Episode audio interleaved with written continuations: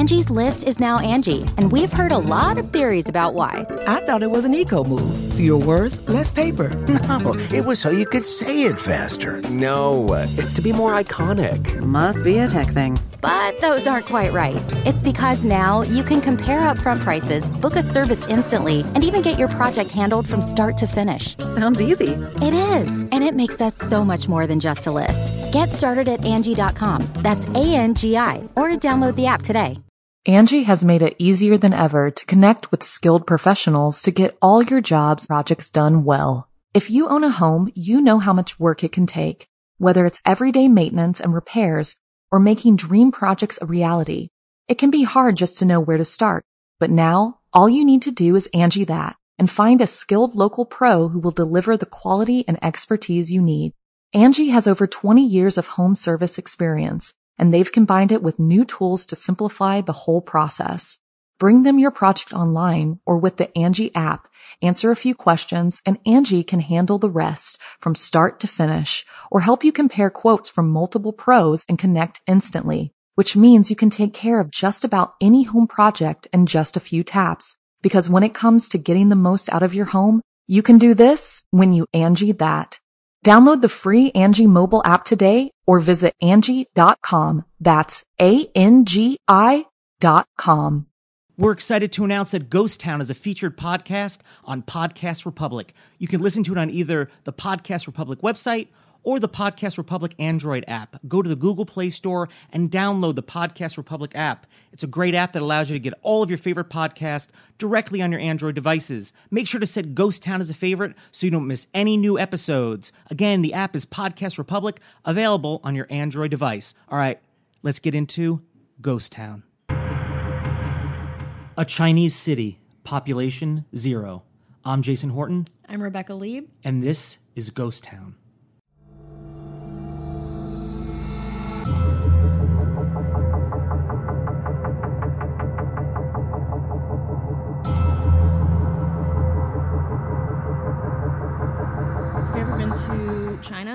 I've, not, I've been uh, close. I've been in uh, Tokyo. Is the Tokyo? closest I've, I've been. I, I've only been the airport to Tokyo. Yeah. In Tokyo. Well, you should get out because this Tokyo is pretty interesting outside Mm, I of the. couldn't. Okay. The airport was enough for me. Oh, and okay, I went, all right, home. I went immediately home. Yeah. Um, no, I would like to talk about uh, Kowloon, the walled city. Um, and it is, I've been there because the airport to go to Hong Kong is there. Uh, but it's not technically part of the city. And the city So it's right next to Hong Kong.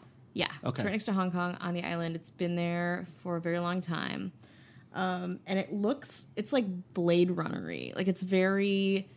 It looks like a lot of people used to live there, and it's like Waterworld. You know, when they go down and you see all the high rises, but like they're but without the water. And it's like that right now. It's like that right now. We're gonna show you pictures. It's really surreal. Yeah. Um, it is yeah, and it's a really really old city. It can be traced back to 960 A.D. Um, Pre-internet. Pre. We think We think it's we pre-internet. can't verify that. Yeah, but we do think it's pre-internet. It has its origins in the Song Dynasty, which was known for water, growing rice. They expanded their uh, nav- navy, Neo Confucianism, wood block printing, gunpowder. Okay, heard of it. How about that? Yeah. Uh, my mom was gonna really like that part. She's like, "Well, what do they know?" Okay. Okay. Um, so got that out of the way. Um, so when the dynasty was expanding, they needed this tiny outpost to because again their navy was expanding. So they created this little like hut on Kowloon uh, to manage the trade of salt. Salt was really big. So for hundreds of years, it was like very chilled out. There were like maybe thirty guards hanging out, guarding this area to make sure that you know only trade ships were passing by. Um, and then eventually in 1810, a small coastal fort was established. Moving on to 1842, and that's when shit got interesting. Uh, that was during the uh, Qing, I'm Midwestern, Emperor Dao Gang's reign. And that was when Hong Kong Island was ceded to Britain by the Treaty of Nanjing, which is where the Chinese uh, lost the Opium War to the British. And they were like, yeah, we're going to be fine. You just have to give us this island, the city, for 99 years, which is also like 99 years, but that's actually what happened. They, they had to give them this really important part of their country for 99 years. And Kowloon became a part of that, uh, though the Chinese were still able to keep soldiers there and things like that.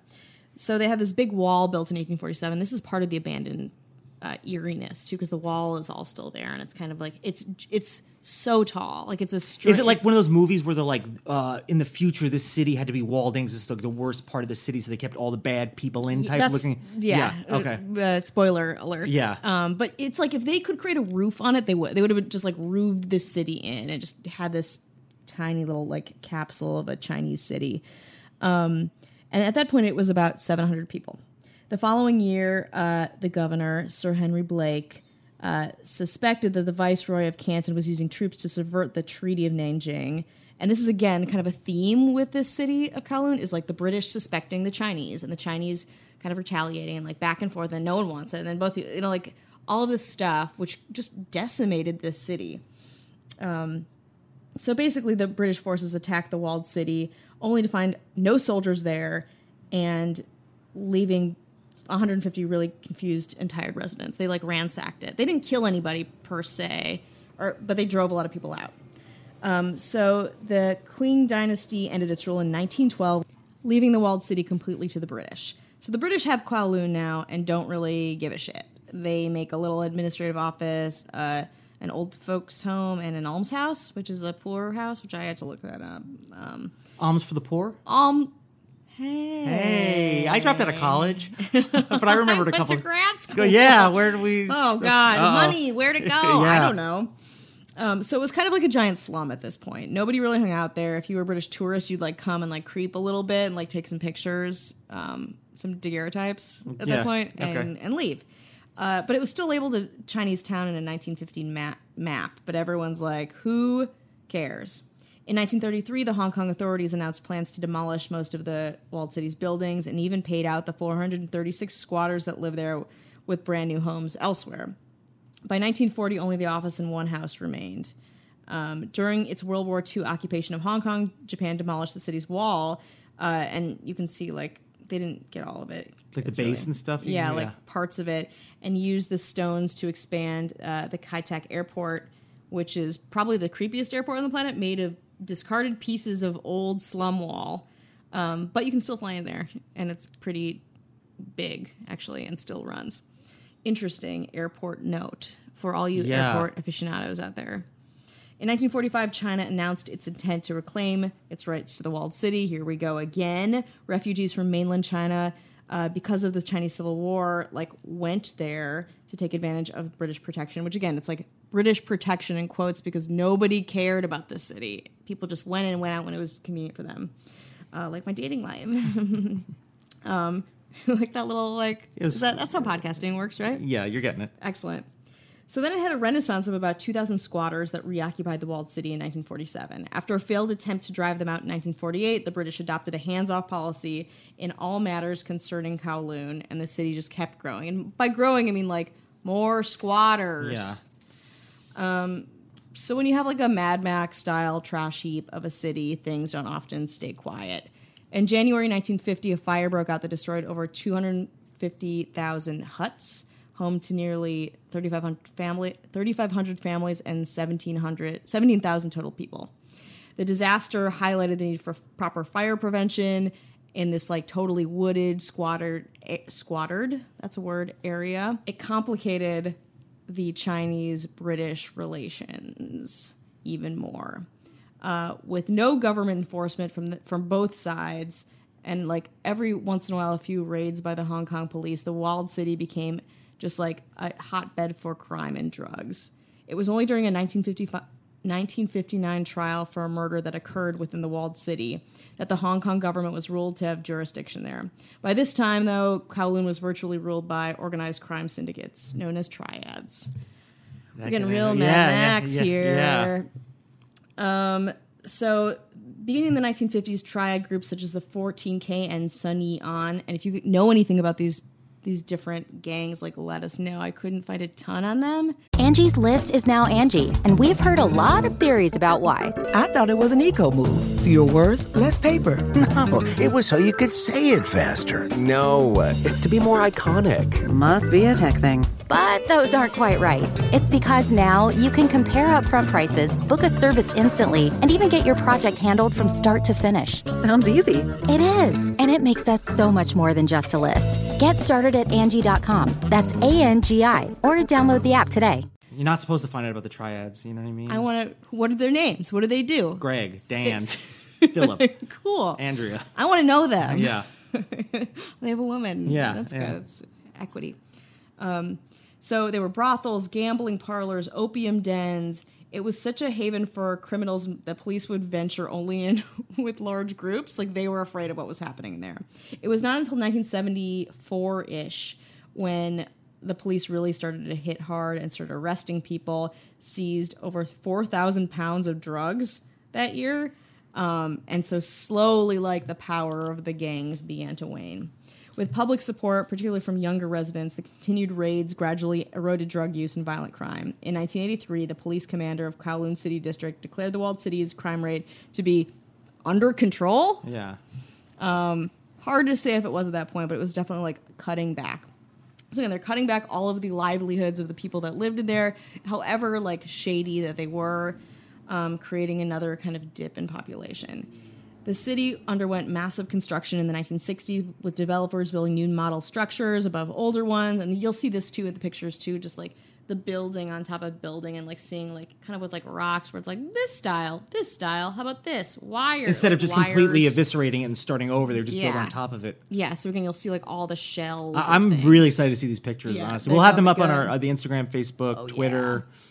And so then the city became densely populated again with over 30,000 people in 300 buildings in little more than seven acres. So hugely, and these are like kind of the best pictures too, with this like dense population building on stuff, rubble on top of new buildings, and then they all go. So by the late 1970s and early 1980s, the the height restriction was 13 to 14 stories, um, which is because of the the planes and things, because it was still right next to that airport that was still functioning. But people were just like packed into this small area. I kind of imagine. You see Ready Player One? no, Are you familiar with the the, the trail, like the trail, like the commercials or trailers? What they call the stacks. They built. They basically built on top Hmm. of each other because it was just overpopulation. It reminds me a little bit of that, like just Oh, yeah. things built on top of other things. definitely, and just like people just like occupying every nook that like like a beehive. Um, so as as well as limiting building height, the proximity of the airport subjected residents to serious noise pollution for the last 20 years of the city's existence. Eight muni- municipal pipes provided water to the entire city, and the streetlights were fluorescent. So talk about like dystopic. Oh yeah, that is Blade Runner. Yeah, Yeah, right. Um, so although crime was not super like high like it was in in earlier years, the Kowloon was still known for its uh, unlicensed doctors and dentists who could uh, operate there without any threat of persecution. So if you need any discount uh, crowns Yeah. or again yeah. If you have um, just broken a some- procedure. yeah. Like you, you go to Kowloon, you get it done. You leave there, you hope you don't bleed out on the way Yeah, home yeah. in the airport. Um, over time, both the British and Chinese governments found the city to be increasingly disgusting. Um, and again, the crime was at bay. But the quality of life, as you might imagine, the sanitation of the city was fucking awful. And especially next to Hong Kong, think about a city like a British colony who's like always cl- Hong Kong is clean, it is civilized, the roads are like beautifully paved, like it's very very European and very under control next to this like fucking ugly stepchild Yeah. of a city where it's like That's what it's it reminds like a step like a Yeah, stepchild it's that nobody wants to. It's there, but nobody wants to talk about it. exactly like people kind of want it, but they're also like, ugh. They just want it to like make the other person. It's like Yeah. yeah, it's like parents. It's like you- like I don't want this, but Mm-hmm. I don't want you to have it either. Yeah, exactly. So in 1987, the both the British and Chinese essentially decided to like put the city down and evacuated everybody, and they used 2.7 billion dollars uh, uh, in compensation to get the 33,000 residents and businesses out of there. Some people were not satisfied with that and were forcibly evicted anyway. So you take the money, just take the money. You're getting out of there anyway. Yeah.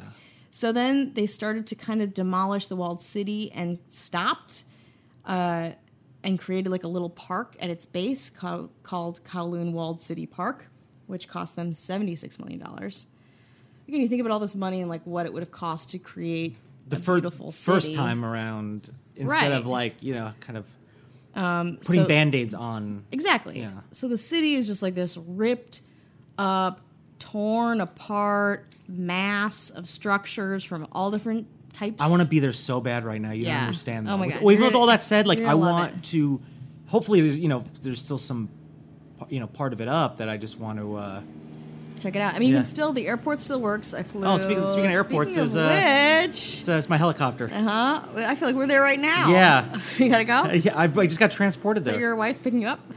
yeah yeah it's, it's my uber helicopter cool. i'm very rich i do a podcast Oh yeah, makes sense. Um, so it's still there. Again, it's like such a strange history, such a strange, Like uh, a walled like city a rabid, is like, so amazing. City, yeah. like you put up like walls up but like i think that creates like because cities don't operate like that there's no walled cities you know so no, I think and it's a you- very like thing. It's again, it feels like very Trumpy to be like build a wall and Yeah. protect your shit. But like also a lot of you know ancient cities had walls because that, that was a way to actually protect it. But then Sure. it's like you don't see them. Or you go to like rural Italy and you're like, oh, that's crazy. Yeah. Or like you see like the Great there's Wall castles of China. yeah yeah you know mm-hmm. and like the great wall of china like okay that's a crazy wall this this wall is higher than the great wall of china and more comprehensive around a smaller space but it's an interesting view into this very sad Uh, is anyone out there that's listening have any n- Does anyone first or work second in hand knowledge Kowloon Walled yeah. City Park. yeah please please contact us Mm-hmm. My please. brother, he I think has some experience with it. yeah Well, he lived in China for a while. Not there because Yeah. nobody lives there anymore. But flew in and out of the airport a bunch. Maybe there's something. yeah well, you can find out from one of your Any source shitty history that I said that is Yeah. wrong? Let me know. Yeah, but uh, yeah, definitely. Uh, we check out the pictures. I can't wait to check out these pictures. Check out Instagram, Facebook, Twitter, Ghost Town Pod. Email Mm-hmm. us with suggestions for future shows, stuff you want us to talk about. If you have anything specific about the walled city of Kowloon or Kowloon walled city, Kowloon, yeah. Kowloon walled city, uh, you know, definitely let us know. Please. Yeah, We're here. Waiting. Rebecca has walls up around her. yeah, emotionally and physically. Yeah, it's really weird. So I don't know how we're, Yeah, we're doing this. It's very exactly. weird. Through a little like little weird It's like glory a little hole. teeny. Is like- very Shakespearean to like Yeah. be talking through a little thing in the wall. Yeah, I didn't. I dropped Hi. out of college. I didn't do Shakespeare. do Shakespeare.